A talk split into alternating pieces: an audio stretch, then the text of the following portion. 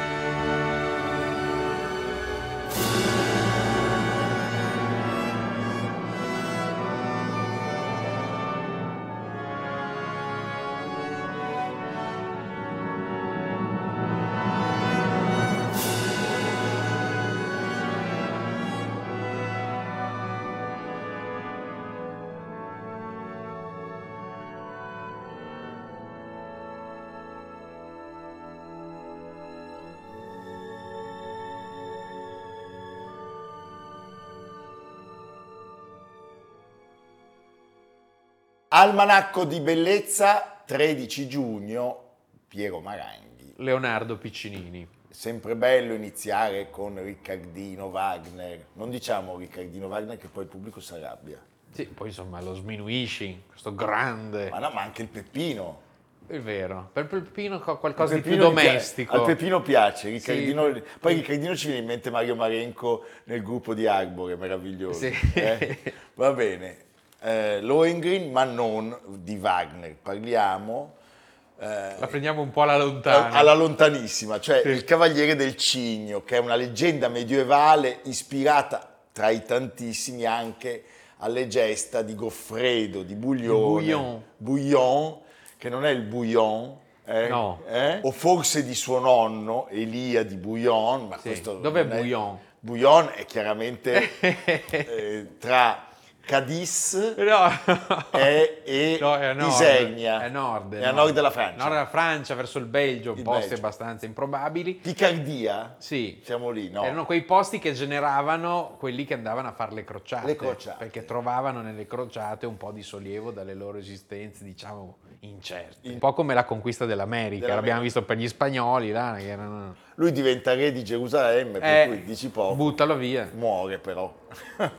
e di lui non parliamo però, noi parliamo di un suo discendente, alla lontanissima. Sì, poi Sì, non è mai stato non è mai chiaro stato chiaro. Ma già su- sul protagonista di oggi, sono- insomma, ecco, Beh, fatte- è tutto posso così. dire, ne ha fatte troppe. Troppe. Non è possibile. Cioè- Adesso però stiamo attenti perché c'è- è, è Eh molto no. venerato. Poi, tra l'altro, siamo esatto proprio nei giorni della festa. Ci sono un sacco di pellegrini da, da- da ovunque a Padova per Sant'Antonio. Sant'Antonio che nasce... Da non Fer- confondere con Sant'Antonio Abate. Abate, no, Sì, certo, eh. portiere del Milan. Sì. No, quello è Abate e basta.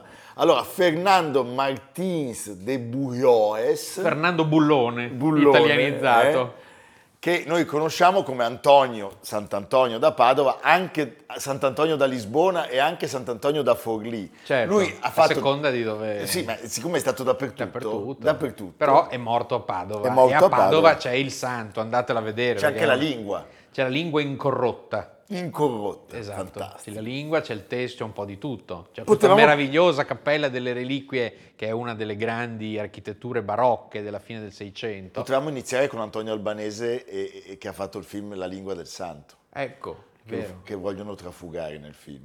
Beh, poi c'è stato anche il furto della mala del Brenta. Senti, lui nasce a Lisbona, oggi c'è coerenza nella nostra giornata dell'almanacco. oggi siamo portoghesi. Siamo portoghesi. Il 5 agosto del 1195, suo padre è un cavaliere, la madre eh, si chiama Maria Teresa. Muore oggi, nel 1231, preciso preciso, Il 13 giugno. appunto, E a oggi, Padova. e oggi è la festa di Sant'Antonio a Padova, ci sono appunto tantissime persone da ogni parte del mondo e si conclude quella tredicina, appunto, viene chiamata così, di giorni in cui ogni giorno c'è una messa, c'è di tutto insomma, succede di tutto a Padova. Era stato indirizzato alla carriera militare, ma lui voleva servire, a differenza del Lavo, Nostro Signore in altro modo. Esatto. E quindi prende i voti, cioè entra fra i canonici regolari di Sant'Agostino e studia con ottimi maestri. E viene ordinato sacerdote. sacerdote. Però non è soddisfatto tra gli agostiniani eh, si fa trasferire sempre in un'altra comunità agostiniana a Coimbra. Ma più, più come dire, più... più... insomma, più duri e puri. Sì, ecco. esatto. E lì arriva la, una folgorazione, perché lui... Sì, c'è vede... il martirio dei cinque missionari eh, francescani, francescani in Marocco. Cioè cinque francescani che erano andati in Marocco a professare il verbo. Erano finiti male. Erano finiti malissimo. Lui si vede davanti questi cadaveri e dice no. Anch'io questa è la, mia, è la mia strada, per cui anch'io voglio andare in Africa. Parte, ma solo dopo aver preso il nome di Antonio ed essersi fatto francescano. Quindi da lui. Fernando diventa Antonio. Diventa Antonio e però in viaggio, questo è un segno di Dio. E eh, certo. Durante il viaggio si ammala di malaria sì. e quindi viene sbarcato in Sicilia. in Sicilia. Non riesce a raggiungere il Marocco viene curato dai francescani e viene mandato al capitolo generale, quindi ad Assisi. Alla casa madre, l'ed- dove, l'headquarter. L'headquarter, dove c'è Francesco. Eh, e lì, insomma... Bam! Eh, Beh, che incontri però. Incontro eh. pazzesco. Eh? Lui sente la presentazione del testo della regola e viene mandato in, in un Romagna. piccolo eremo sì, vicino Romagna, a Forlì. Vicino a Forlì. A Dovadola e si dedica in questo luogo alla contemplazione, alla penitenza e soprattutto diciamo, rivela delle doti oratorie pazzesche. Pazzesche. Cioè la gente è impressionata dalla sua eloquenza e quindi viene subito nominato predicatore, addirittura eh, insegna anche a Francesco, così ci dicono le fonti. Poi è tutto sempre da prendere un po' con le molle, ma certamente eh, ci sono delle testimonianze coeve di un consenso, di un'ammirazione che il suo arrivo suscitava in molte parti d'Italia. Predica in Romagna, predica in tutta l'Italia settentrionale, naturalmente in quel momento c'è da combattere l'eresia, le eresie, i catari e poi gli albigesi. Sì. Lui viene definito come militante francescano il martello degli eretici. Esatto. Eh? E giustamente però, sì. e in questo è molto concreto, sa che per sconfiggere l'abilità dei predicatori eretici ci vuole una fortissima preparazione. E sono gli anni in cui si perfeziona il mondo del francescanesimo e quello dei domenicani. Appunto, per combattere l'eresia devi essere più bravo di loro. Devi essere più bravo. Quindi... Poi per combattere i domenicani e i francescani nasceranno i gesuiti, ma questa, è, questa un'altra è un'altra storia. storia sì. no, Nasce la prima scuola teologica eh, francescana a Bologna e siamo nel 1223, quindi 800 anni fa esattamente. E tra l'altro quest'anno, proprio nell'ambito della tredicina, un particolare rilievo è dato, insomma, Sant'Antonio fa una serie di miracoli notevolissima, miracoli pazzeschi, cioè, riattacca il piede, riattacca il piede, resuscita, fa inginocchiare la mula. La mula, ne fa di ogni. 800 anni fa si racconta che gli abitanti di Rimini, che erano molto eretici, e forse ancora oggi un po' lo sono, si rifiutarono di ascoltare una predica di Antonio. Allora, qual è il miracolo? Cosa succede? Lui agisce sui pesci, il miracolo dei pesci. I pesci vengono a galla, non per vedere la palla di pelle di Apollo, i pesci vengono a galla e allungano la testa e quindi c'è un mare pieno di pietre, piacerebbe il miracolo dei pesci. A questo punto gli abitanti, gli abitanti, eh, colpiti da questa moltitudine di pesci che erano venuti fuori, davanti a questo segno, poi sai, Rimini sul pesce erano particolarmente sensibili, si convertirono tutti. C'è un bellissimo quadro di Böcklin che potete trovare alla Kunsthaus di Zurigo dove c'è lui che predica un grande pescione, c'è un pescione enorme, molto gioia, simpatico. Eh? E poi aveva anche il dono di poter essere nello stesso momento in due luoghi diversi. Questo non è male, mi piacerebbe Questo mi anche piace a me. anche a me. Eh? Sì. Cioè viene visto a Padova a predicare e nello stesso momento a Lisbona dove tra l'altro si è recato... Pensa se io in questo momento fossi a fare cose... Non diciamo quali, eh? Va bene. Ti prego, aiutalo. Oh, benedetto Dio. La coda. Guardate la coda.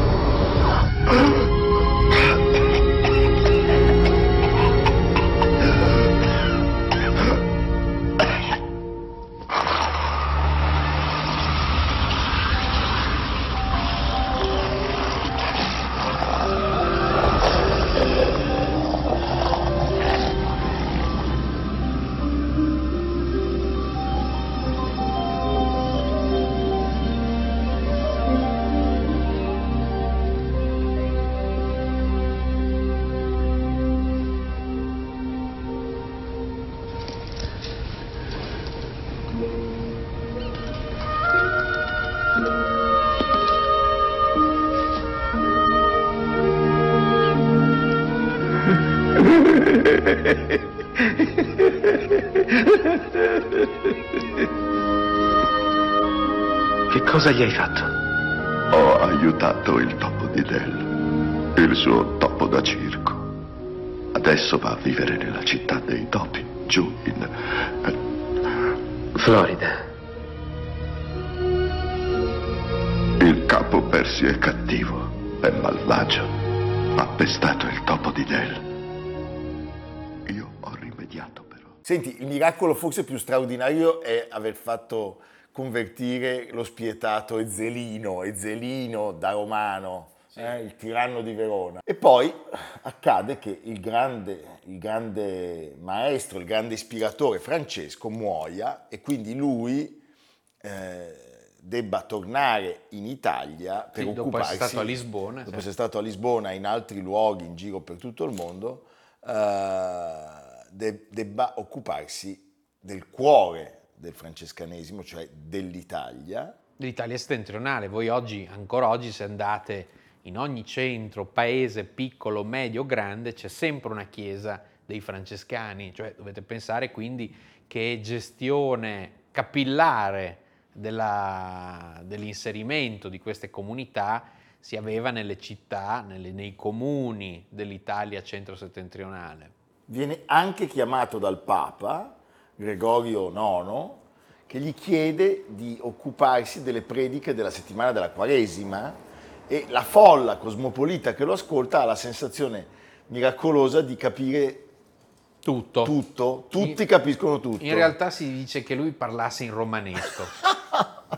Questa vita di grandi sacrifici, di grandi viaggi, di grandi sforzi debilita il suo, il suo fisico. Sappiamo che intorno al 1231 lui eh, chiede di essere riportato nella sua Padova. dove si era ritirato visto che le condizioni erano precarie e eh, viene sepolto nell'arca di marmo del convento di Santa Maria Mater Domini e il popolo lo acclama santo, cioè non ci sono dubbi, quindi viene canonizzato Subito. in un eh, tempo rapidissimo nel 1232, che è anche l'inizio dei lavori della costruzione della Basilica del Santo.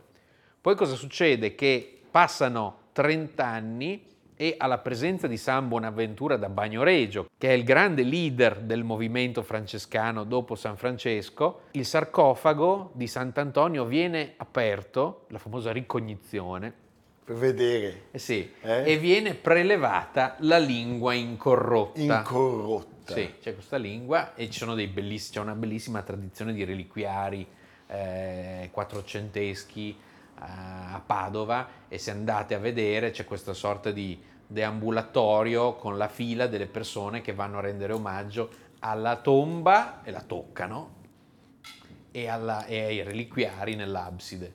Senti, siccome abbiamo parlato di gesuiti e di francescani, è giusto finire con Papa Francesco, perché Papa Francesco racconta che in Argentina viene chiamato Sant'Antonio Casamenteiro, Sì, che fa sposare. che fa sposare ed è il patrono delle ragazze in cerca di fidanzato. Sì.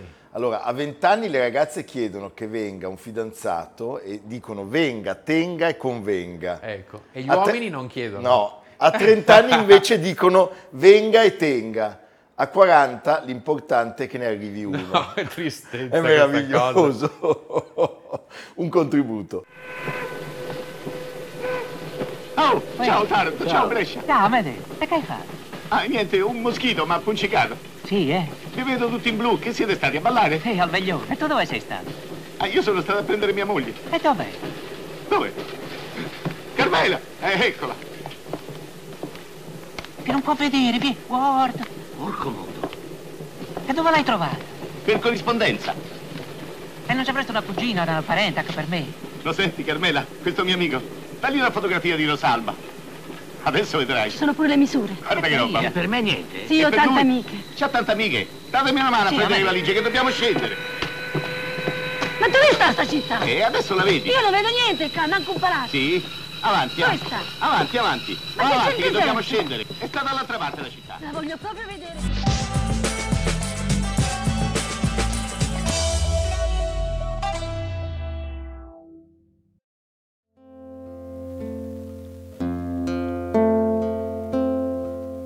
Fernando Pessoa chiese gli occhiali e si addormentò e quelli che scrivevano per lui lo lasciarono solo, finalmente solo.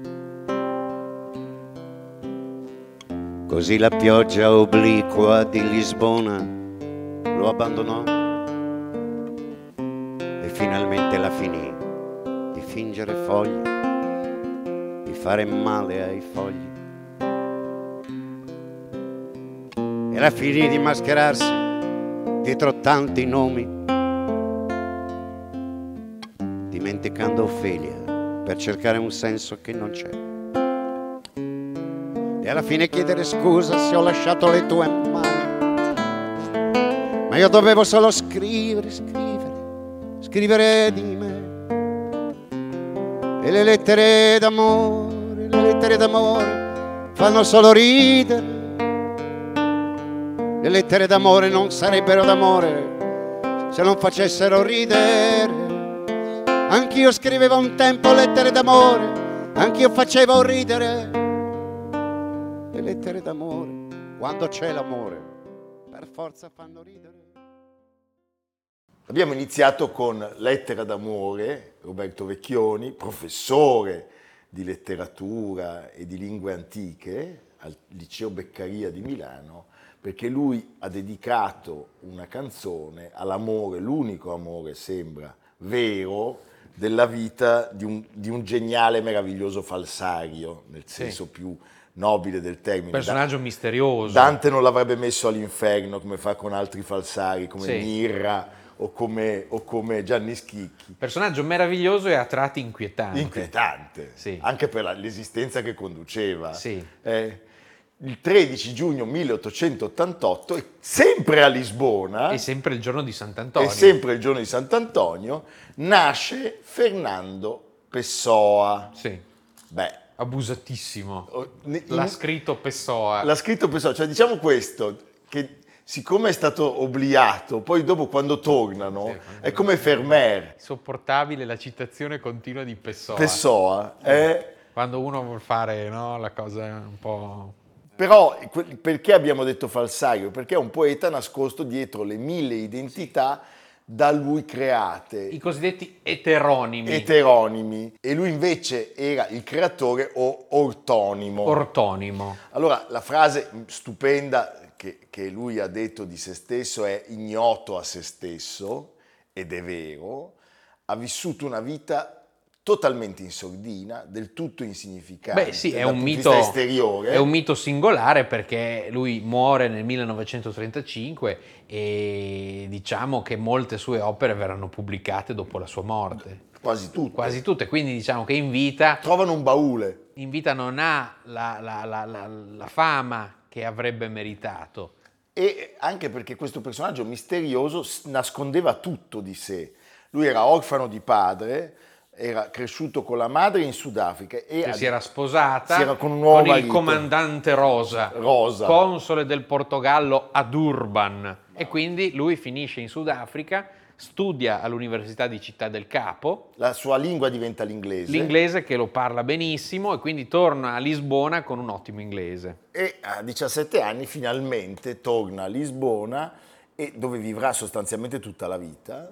E scrive poesie dai 13 anni in poi in inglese all'inizio. Ce n'è solo una, credo, scritta in portoghese, nativa in portoghese. Poi rimane a Lisbona e comincia a riacclimatarsi, potremmo dire, e dai 20 anni passa al portoghese. Passa al portoghese. La, la- la- la rivista centro, cardine di tutta la sua produzione letteraria da vivo è Orfeu, Sì, eh, che era un- una, una rivista che pubblicava raccolte di poesie e eh, Diciamo che lui è in quel momento lì, nella par- prima parte della sua esistenza e poi anche in seguito, avrà un'intensissima attività culturale, cioè un animatore di circoli, di riviste, riviste che fonda e che, diri- e che dirige e, e poi insomma è una personalità veramente complessa perché era occultista, era interessato alle teorie rosacrociane e poi appunto questa cosa degli eteronimi eh, rivela quantomeno una personalità eh, eclettica, ecco, diciamo così. Freud l'avrebbe apprezzato molto. Tornando alla canzone di Vecchioni, pensiamo che lui abbia avuto solo una breve parentesi sentimentale nella sua vita, un amore che durerà poco e che però ispirerà alcune delle sue poesie. Sappiamo che quest'uomo, è bene sottolinearlo, vive e muore solo, si spegne il 30 novembre del 1935, aveva solo 47 anni per una cirrosi epatica, senza nessun clamore, anche perché, come abbiamo detto, era ancora ignoto alla critica letteraria e al grande pubblico. Eh, di che cosa stiamo parlando? Di un, un'opera immensa innanzitutto. Eh, io non parlerei troppo del pessimismo di Pessoa, mi vengono, come dire, altri aggettivi. Abbiamo parlato degli eteronimi e dell'ortonimo.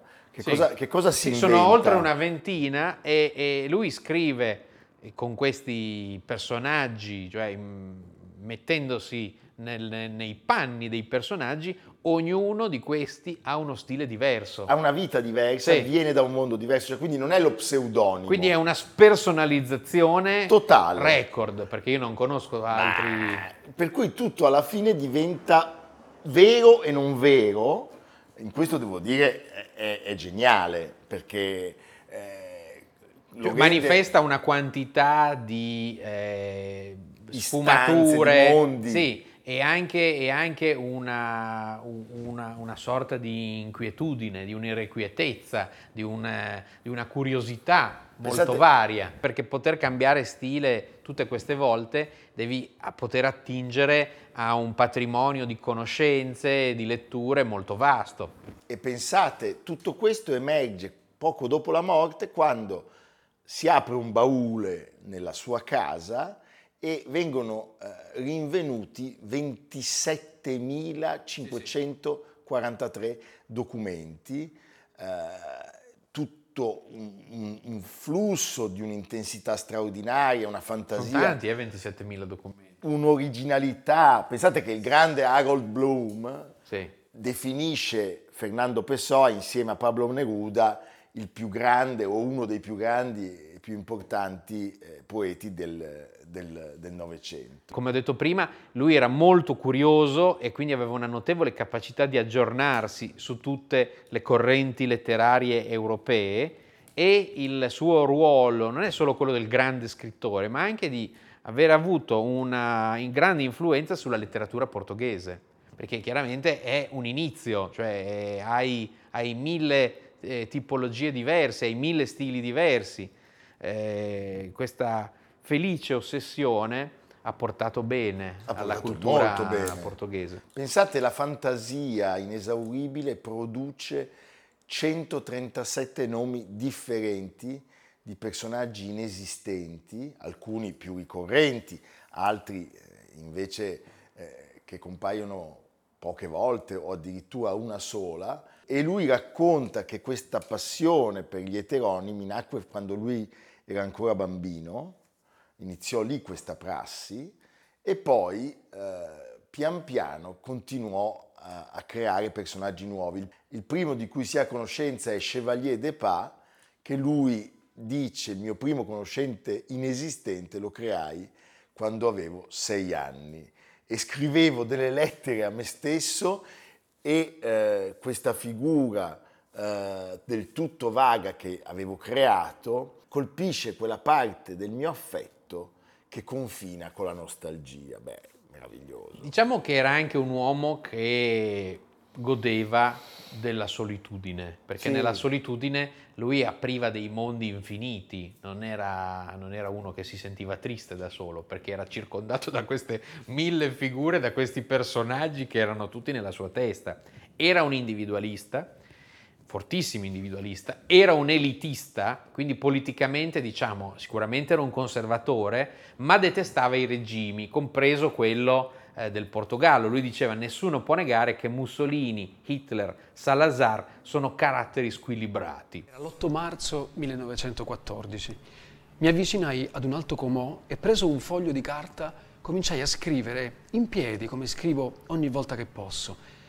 E scrissi 30 e passa poesie, di seguito, in una specie di estasi.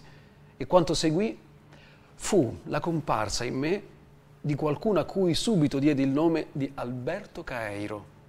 Mi scusi l'assurdità della frase, era apparso in me il mio maestro. Fu questa la mia immediata sensazione.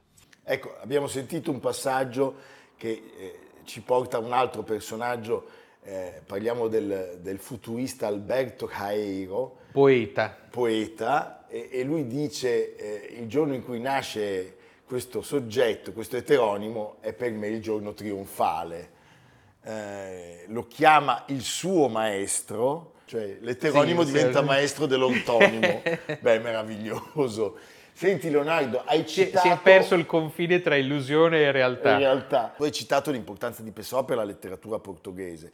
Credo che in questo senso eh, sia giusto citare il Nobel Saramago che eh, rendeva omaggio a Pessoa in questo modo. Diceva un creatore di versi che ha lasciato la sua parte di pazzia nel mondo. E questa è la grande differenza che c'è tra i poeti e i matti. Il destino della pazzia che li ha colti. Beh, meraviglioso.